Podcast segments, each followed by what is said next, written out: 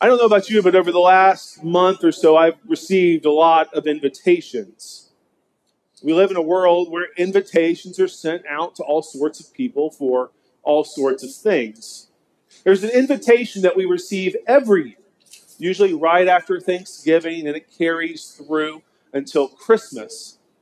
It's an invitation from, from manufacturers like Toyota, Mercedes Benz, Honda, Chevrolet, to purchase a new vehicle for your loved one for Christmas. This invitation in- includes the guarantee of delivery before the holidays and an oversized bow to go on the hood of the car. Now, this invitation is extended to all people in, in theory through advertising on TV and social media, but there is a targeted demographic. There is an intended audience for this invitation. There's also the invitations that we will send or receive for parties. If you've ever had children or ever been connected to a child, you know that once they enter uh, preschool through elementary school, you will be invited to birthday party after birthday party after birthday party. Sometimes those birthday parties will be one after another, as though the families plan to just take up everybody's entire Saturday afternoon. Then there are invitations for wedding showers and baby showers, invitations for housewarmings, Christmas parties, or just dinner parties. While we want everyone to feel as though they are remembered and included when we are extending invitations, deep down, we're always asking ourselves do we really want all of these people to show up at our house? I mean, just think about it. When you extended an invitation to family for to come to your house for Christmas or Thanksgiving, in the back of your mind, were you thinking, God, I hope these people don't actually show up? like you'll make a guest list. And if you're like me, there are people towards the bottom, and you're like, Ugh, fingers crossed they have something else to do. Because when you have some of these folks show up at your home and you find Uncle Clark's holiday eggnog and you mix it with the excitement of a party, these small batch friends show up as a category five hurricane. They suck the air out of the room, they suck the energy out of you, and all you can think about next is will this party ever end? Our Gospels, Matthew, Mark, Luke, and John, they don't agree on most things. They don't agree on every aspect of Jesus' life, death, and resurrection. You see, the Gospel of Mark completely skips the Nativity. We don't have baby Jesus in Mark's Gospel. We have grown up Jesus who's getting ready to go out and begin his ministry. Matthew, Mark, and Luke are called the synoptic gospels, meaning there is a thread that walks down the middle of each of those gospels, but there are slight variations along the way. So we have the synoptic gospels, and then over off on its own, way out there, is the gospel of John. John refers to Jesus' miracles as signs. And there are things that happen in the Gospel of John that happen nowhere else in the Bibles. But for all of the variations, for all of the differences that exist in our Gospels, there are two things that the Gospels all agree on that Jesus Christ walked out of the tomb on the third day, on Easter, and that he was baptized by John the Baptist in the Jordan River. The Gospels can disagree on a whole host of things, but for those two, the resurrection and baptism of Christ. They all agree. John the Baptist extended an invitation to everyone to come and be baptized in the Jordan River. Mark's gospel tells us that all of the people of Jerusalem, I find that to be a bit of an exaggeration because Jerusalem was a big town, but Mark says everybody went out to John. They made the journey into the wilderness, into the Judean countryside to be baptized. John's invitation was for anybody who would listen. So Jesus traveled from Nazareth and was baptized by the camel fur wearing baptizer. Right there in the Jordan River. At first, John was reluctant. And who would blame him? If Jesus walked in the door right now and asked you to baptize him, what would you do? Would you feel inadequate, unworthy? Because that's how John felt. John said, The one who's more powerful than I is coming after me. John believed that he wasn't worthy to bend down and help Jesus untie his holy Nikes. Jesus walked into the waters of the Jordan River. His head went under the water, and as he came up, as the water broke the as his head broke the surface of the water and the water began to slow down or flow down his face, there was a voice from the heavens that called out. The clouds opened up. You are my son. You are my beloved. With you I am well pleased. And if a voice calling out from the heavens wasn't enough, uh, the Holy Spirit descended. And Mark tells us that the Holy Spirit descended not like, an, like a fire from the clouds, but like a dove. Jesus Christ, Emmanuel, meaning God is with us, entered the same water where so many people had left their sins behind so they could turn back towards God. John's baptism was a baptism of repentance, meaning it was symbolic. A person would enter the water, leaving their sins behind in the water, allowing the water to cleanse them. And then as they exited the water, they would turn back towards God. So the Son of God entered the murky waters of creation, taking upon himself the sins of the world, so that what we have mucked up would be made clean.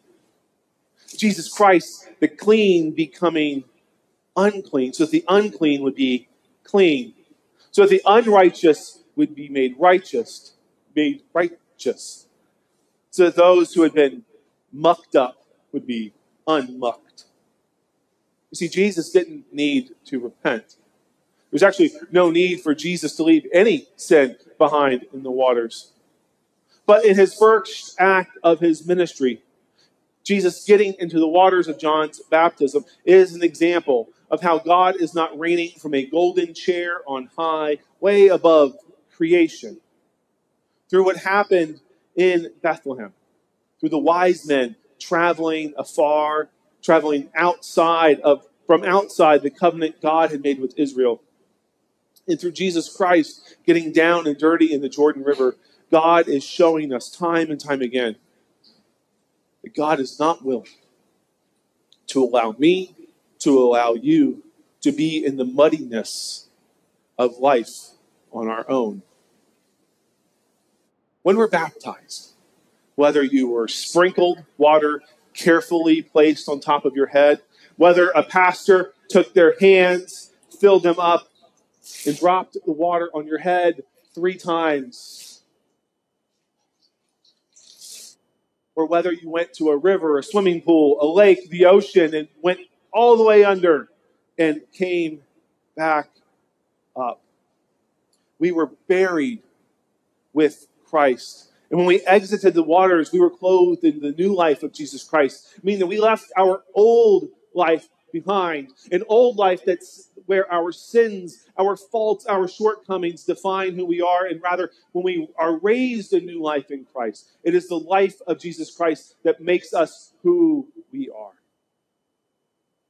Baptism is not limited to our yes or the yes our parents made on our behalf as we were children.